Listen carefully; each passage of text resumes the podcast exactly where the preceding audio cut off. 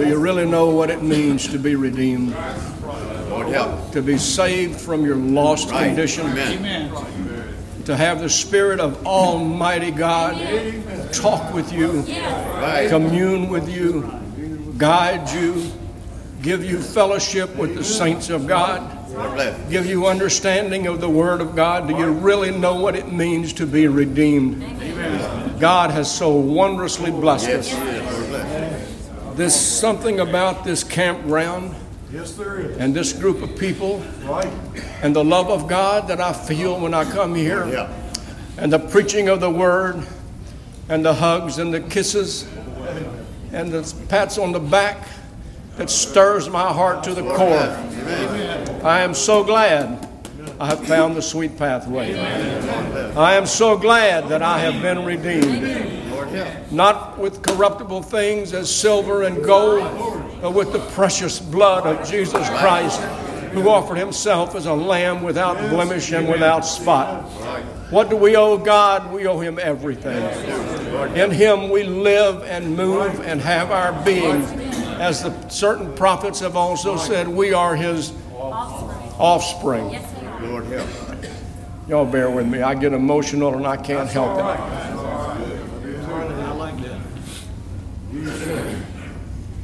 It's okay.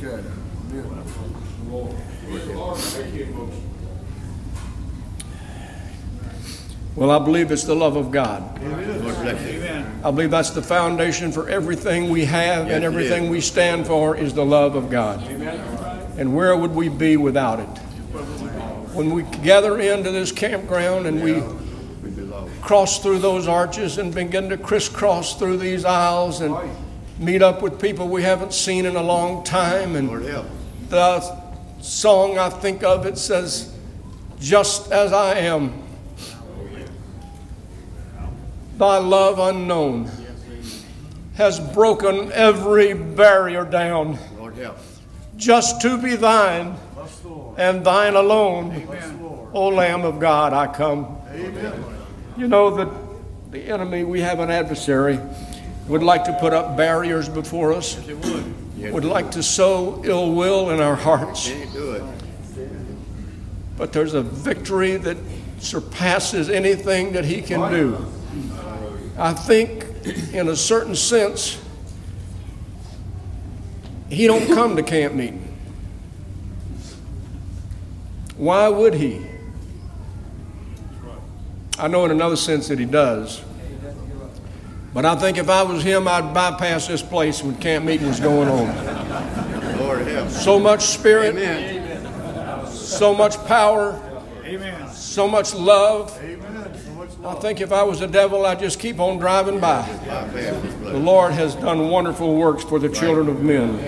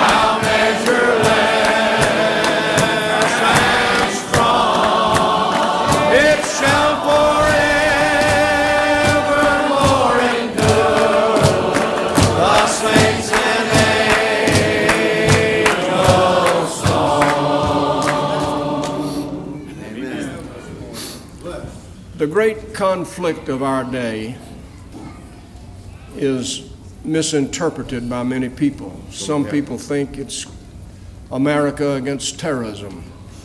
Some people think it's Democrats against Republicans. Some people think it's communism against democracy. Some people think one thing and another. Yes, they do. The great conflict of our day is the same as it has always been. It is right against wrong. Right. Amen. And you, you encounter it in your life, in your mind, in your heart, and there's only one way to overcome the wrong. Right. It's not willpower, No, it's not. it's not support from your support group wherever they are. It is faith in the blood of Jesus Christ is the only thing that will give you power to overcome wrong. And it's always been that way. Yes, it will. Always be. 11th chapter of Hebrews said, Abel offered unto God a more excellent sacrifice than his brother Cain, by which he obtained witness that he was righteous, and by it he being dead yet speaketh. I think one scripture says, Thy brother's blood crieth to me from the ground. Amen. The wrong is trying to kill the right. Right. It's always been. It's always been. Saul tried to pursue David to his death. He tried. He lost, so did he? Haman and Mordecai. There's so many stories. John the Baptist had his head taken off because he preached the truth of God's word. They crucified our Savior. The wrong has always been trying to destroy the right. But one song, I think it may be a Christmas song, it says, The wrong shall fail, the right prevail. With peace on earth, goodwill to men. We can prevail every wrongdoing that we encounter through the blood of Jesus Christ our Lord. You mean to say that? There's something in me wants to make excuses, put out disclaimers. You've got a lot of preachers here could do a better job for this Sunday night. But I don't believe you want me to do that. So if you'll pray for me, I'll try my best Amen. in my diminished state to preach the Word of God. Right. Lord help. I'm not much of a pretender. Um, scripture has been on my mind lately, and I'll try to make this short. Take your time. Um, I began recently to recognize how many books of the Old Testament were related to one subject. Lord help. There's a lot. And this subject encompasses about 140 years, pretty good wide time span there. It's centered on the captivity of Babylon when, when God put the people of God in captivity under the king of Babylon. That took up about 70 years of it. That's about half. There was a period before that time that caused the Babylonian captivity to occur was the period of time before that when the people of God went into gross transgression, went into idol worship. They made their idols. They took the stock of a tree. They overlaid it with gold and with silver. They set it up because it couldn't get up on its own. They had to carry it because it, it had to be born because it could not go on its own. They fashioned a mouth, but it could not speak. They fashioned ears, but they could not hear. They fell down and worshiped these things, and it was idolatry in, in the most gross sense that you can think of. And God, being the righteous God that He is and was, had to punish that. He had to punish that idolatry. They did so many things that were against God. After the transgression, God began to send them warnings. Transgression came first, the warnings came later. God sent his prophets, rising up early and sending them. They preached, they prophesied, they told Israel the things that they were doing. They persuaded them. They did everything they could to influence them to turn their back on idolatry and witchcraft and many other things. But Israel was hard hearted and stiff necked, and they would not be reproved. And God had to punish them. And as uh, Jeremiah was the first prophet that began to put a time frame on it. Therefore, thus saith the Lord of hosts, because ye have not heard my words, behold, I will send and take all the families of the north, saith the Lord, and Nebuchadnezzar, the king of Babylon, my servant, and will bring them against this land and against the inhabitants thereof, and against all these nations round about, and will utterly destroy them, and make them an astonishment and an hissing and a perpetual desolations. Moreover, I will take from thee the voice of mirth. This is punishment from God. It was righteous punishment. It wasn't capital punishment. God didn't mean to kill him. He didn't mean to destroy Away them. with them, no. He meant to reprove him, perhaps like you would reprove a child. You had no malice, you had no ill will to the child. For the child's benefit, he needed to be reproved, he needed to be corrected. And this is part of the mercy of God. I will take from thee the voice of mirth and of gladness, the voice of the bridegroom and the bride, the sound of the millstone and the light of the candle. And this whole land shall be a desolation and an astonishment. And these nations shall serve the king of Babylon 70 years. And it shall come to pass when 70 years are accomplished that I will punish the king of Babylon and that nation, saith the Lord, for their iniquity and the land of the Chaldeans, and will make it perpetual desolations. The travels of the children of Israel were tumultuous, if that's the right way to say that. They had a lot of things to go through. They had they found themselves as they began to flourish and multiply, they discovered themselves as captives in the land of Egypt. They couldn't get out. They were overpowered. The, Egypt was the greatest nation in the face of the earth at that time. Pharaoh was the strongest man alive at that time. And here were these children of Israel. But God reached down and called Moses, and you all know the story of the plagues. And with a mighty hand and a stretched out arm, the God of heaven brought those people, those children of Israel, out of the land of Egypt.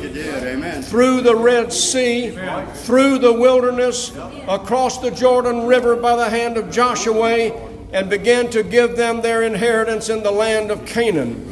It was not a peaceful time. They had many battles to fight, they had wars to win, they had prophets to listen to, they had a lot of things to do.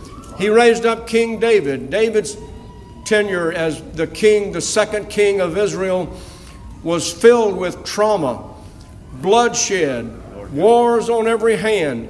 He fled for his life. He's, he was a great captain, he was a great man. But in the days of Solomon, the Lord gave them peace. Right. They had conquered their enemies, they had filled the land of Canaan. God did this. And they began to decide that they needed to build an house for the Lord. The Lord chose Jerusalem to be his city. It was really the town of the Jebusites. It was called Jebus Salem, later known as Jerusalem. God chose that city. God chose David, a man after his own heart. And because he was a man of war, he would not allow him to build his house, but he blessed his son. And as Gary said last night, I wish I could be as loose as he is. While I'm wishing, I may as well wish I could preach like he could. I really enjoyed that. Good start off for our camp meeting. But God made promise to David and he made promise to Solomon, and Solomon began to build him an house. And he prayed when he knelt on that scaffold, Yes, listen. and he prayed unto God, and he said, But will God in very deed dwell with men on earth? Lord help. We were singing a moment ago, He abides. Can I answer that question? Will God indeed dwell with men on the earth? Mortal men, sinful men, lost men? Will God, the God of heaven, the creator of the ends of the earth, the God that spoke the world into existence and put everything in motion, and it's still in motion today. Doesn't need to have to come corrected, doesn't have to alter the course, doesn't need rocket boosters to change this and to change that. It's still in orbit today, just like God said it would be. That's the God that will God indeed, in very deed, dwell with men on earth. Praise the Lord. He does. He abides. Hallelujah. He abides with me. He abides with you. And when we get together and begin to mix our voices in praise to the Lord, there's something that ties us together. The saints of God breaks every barrier down. And I pray, God, that we would put our trust and our confidence in the Lord. Okay, so they had to be punished. David wrote in the 101st Psalm, I will sing of mercy and judgment. You might think they're opposites, they're really not. I think there's a word called a continuum. They're part of the same. They're on opposite ends. They're on opposite ends, and they work towards the middle. In the middle is mankind, Right. condemned to die. Chasing him, chasing him is mercy. Mercy chasing the man, trying to deal with him, trying to convince him, trying to persuade him. We sometimes call it conviction. It's purely the mercy of God that begins to work, work with people and show them the error of their way. Judgment, on the other hand, begins to approach because judgment must, must be rendered to the wrong. Has to be. But mercy pushes it back. Says, I need a little more time. And judgment retreats and gives mercy a little more time. This mercy of God is hard to describe. When God put those children in bondage under the Babylonians, this was a different bondage from Egypt. They didn't do anything to, to be in bondage in Egypt. Like we didn't do anything to find ourselves in bondage under sin. Right. We found ourselves that way. That's why we discovered ourselves. When we came to be young teenagers, we found out we were doing things that we ought not to do and wanting to do a whole lot more things than we ever did. It was carnality taking hold. Mercy was chasing us, judgment was chasing us. Mercy pushed him back, said, I need a little more time. That captivity was not intended to destroy the house of Israel. It was not intended to destroy. It was not intended to be their demise or their end. It was, a, it was mercy and judgment working together with an objective. The objective was to show the children of Israel their transgressions and their sins and bring them back unto God. That's what the captivity was all about. That's what God brought them to that state of affairs to be. And this whole land shall be a desolation and an astonishment, and these nations shall serve the king of Babylon seventy years. And it shall come to pass when seventy years are accomplished that I will punish the. I read all that, excuse me. I got some more scripture here if I can find it. Jeremiah gave recommendations to the people that found themselves captive in the land of Babylon. Lord help. He didn't want them to go there and die. This is what he said Thus saith the Lord of hosts, the God of Israel, unto all that are carried away captive, whom I have caused to be carried away from Jerusalem unto Babylon Build ye houses, and dwell in them, and plant gardens, and eat the fruit of them. Take ye wives. He didn't want to destroy them. He didn't want to hurt them. He didn't want to punish them. He wanted to bring them to the realization that they need to serve the Lord. Yes, Lord. Take ye wives, beget sons and daughters. Take wives for your sons, and give your daughters to husbands, that they may bear sons and daughters, that ye may be increased there and not diminished. Lord. And seek the peace of the city, whether I have caused you to be carried away captive, and pray unto the Lord for it, for in the peace thereof shall ye have peace. Thus saith the Lord, that after seventy years be accomplished at Babylon, I will visit you. Yes. God had a preordained plan. This was not trial and error. He wasn't making decisions as he went along. He knew from the beginning what he was doing. Right. He knew how long it would take. And he, and he gave his word to the apostles and the prophets, and they began to speak the word of the Lord. Help. Caused Jeremiah to be thrown in a dungeon. He was acquitted, but he was thrown in prison because of the word of the Lord that he spake. I want to tell you something. I have great respect for these prophets that I read about in the Old Testament. Seems like they were not in the normal course of men. They were not going and meeting and greeting and doing things. They were somehow secluded. God sequestered them, put them away. But when He needed His word spoken, He called them forth. And they came out and began to proclaim the word of the Lord just like God spoke to them at the risk of their life. I have great respect for that. The holy prophets, which have been since the world began, and I thank God that we have record of it left of it here. Okay, after 70 years be accomplished at Babylon, I will visit you and perform my good word toward you in causing you to return to this place. For I know the thoughts that I think toward you, saith the Lord, thoughts of peace and not of evil, to give you an expected end. This was God working with his people. I think that we need to solicit the chastening of the Lord.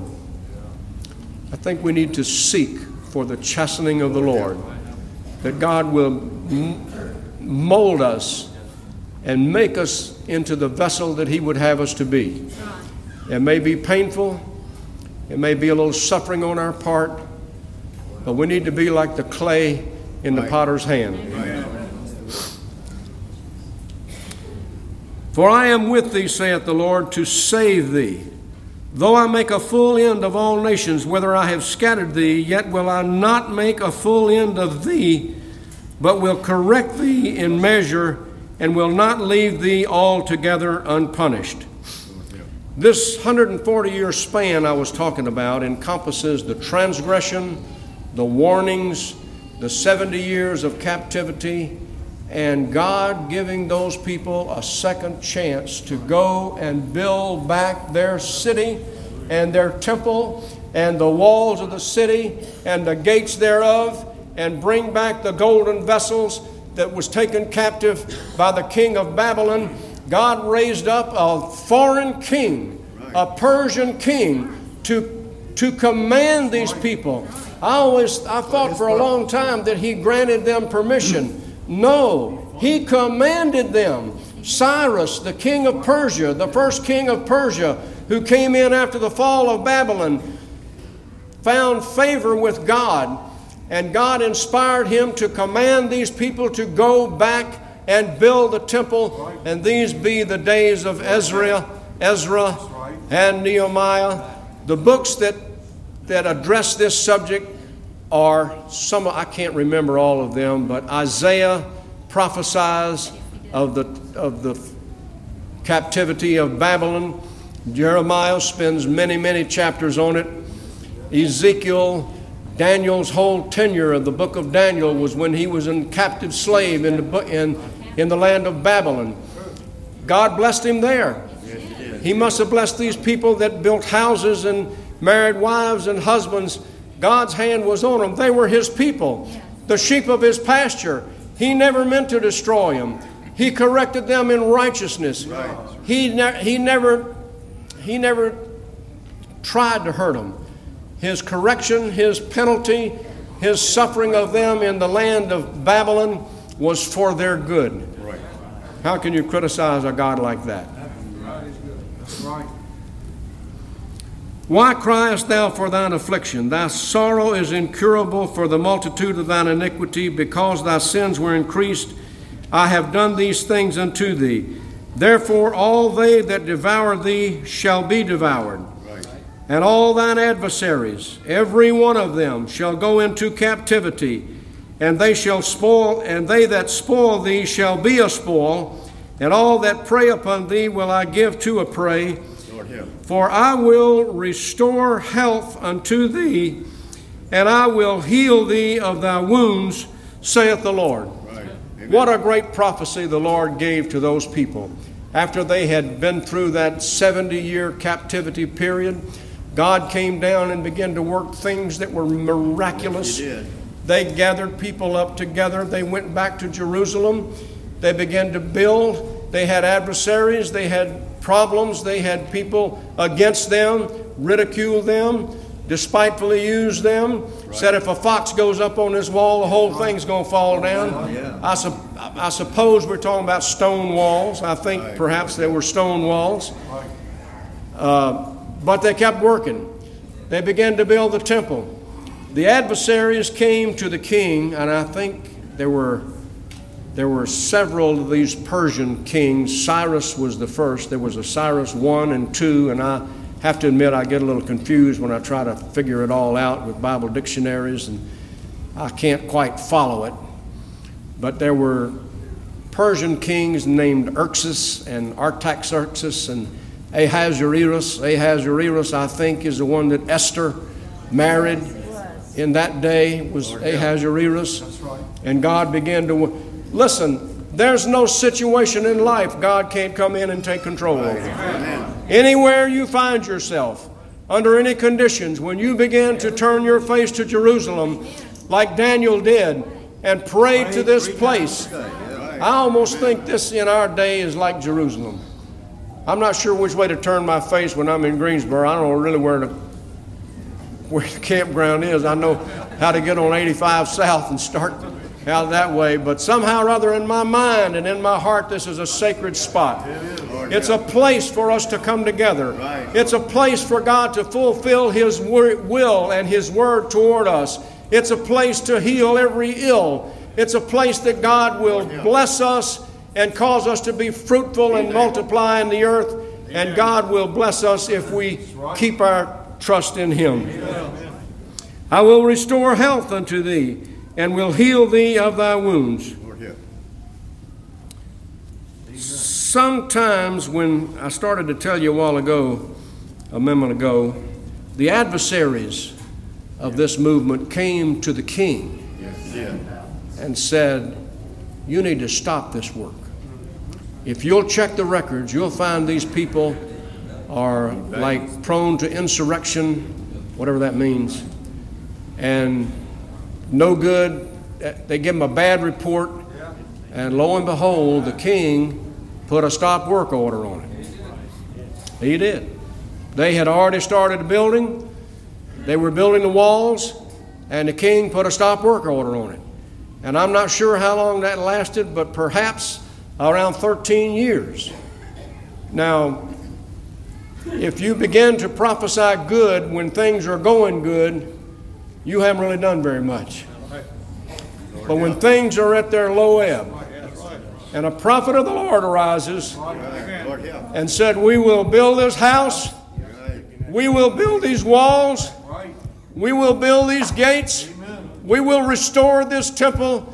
Gary read last night in Haggai, who seen, who have saw this house in its first glory.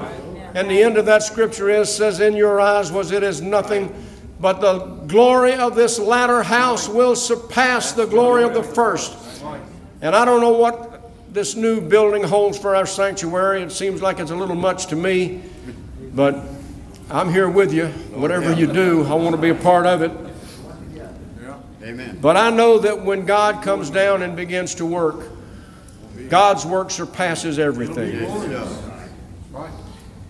I think this prophecy in Zechariah perhaps was made during the time that the stop work order was on the building of the temple and the and um, therefore saith the Lord, I am returned to Jerusalem with mercies. My house shall be built in it, saith the Lord of hosts, and a line shall be stretched forth upon Jerusalem. I guess that means construction. We have engineers to get us started now, but we used to have build batter boards and stretch lines. That was part of the first thing that we did was stretch lines.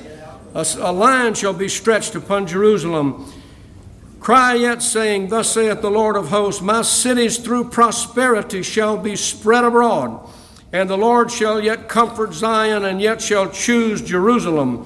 And I lifted up mine eyes again and looked, and behold, a man with a measuring line in his hand.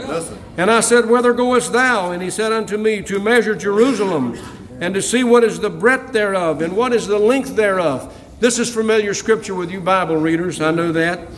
And behold, the angel that talked with me went forth, and another angel went out to meet him, and said unto him, Run, speak to this young man, and say that Jerusalem shall be inhabited as towns without walls for the multitude of men and traffic therein.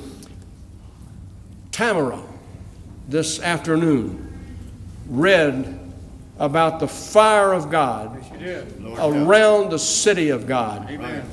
God caused fire to come down from heaven and consume the altars when Solomon prayed. Brother Gary read us last night your candlestick's no good without a candle, your candle's no good without a fire. We need the fire of God to come down, bless our hearts, fill us with a determination to seek the Lord with everything we've got. We need the fire of the altar to come down and bless the people of God. And I pray that He will.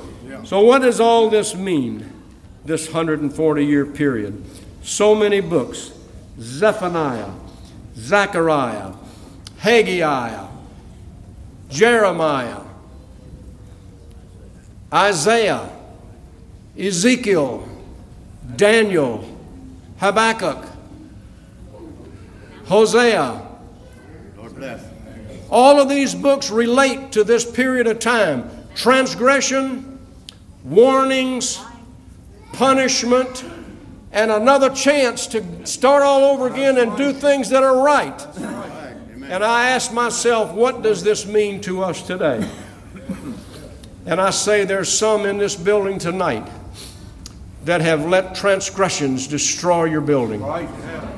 You failed to hearken to the word of the Lord. You went your own presumptuous ways. You thought you could find something in the world. You thought the glitz and the glitter of the world was more valuable than the precious jewels of the Holy Spirit of God.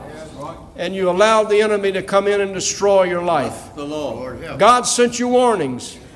He sent your mothers, He sent your fathers, He sent your preachers and ministers and prophets to tell you, to warn you that you need to flee from the wrath to come.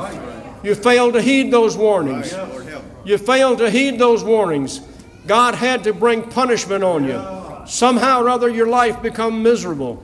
You didn't have the joy that you ought to have. You didn't have the sweet spirit of God within your heart. It was a punishment. It was not capital punishment. God didn't mean to hurt you. He didn't mean to destroy you. He meant to wake you up.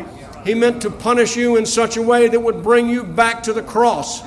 So the transgression, the warnings, the captivity, and then what happens? God gives you a chance to go back and rebuild. You can rebuild the destroyed life that you have experienced.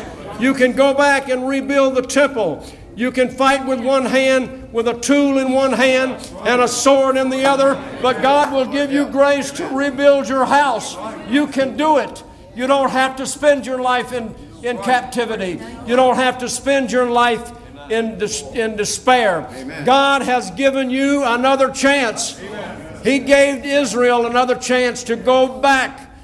Whosoever will, Cyrus said, his God being with him, go and build. And they went and built, and they went into the temple, and they began to take out the rubbish and get rid of all the trash. You need to get rid of all those things, and God will give you grace to build your house.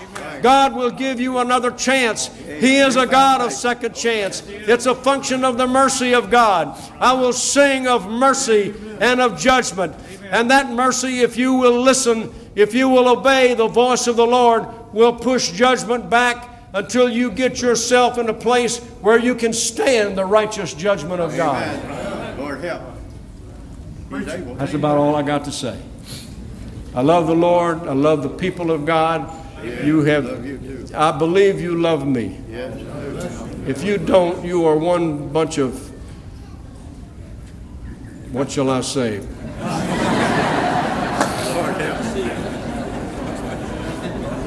Fakes. Because you, you show me in every way that you love me. I feel it. Lord bless you. I feel it when I lie down at night when there's no one there. When I take the Word of God and read it. I hope it's been a blessing to you, and I ask you to pray for me.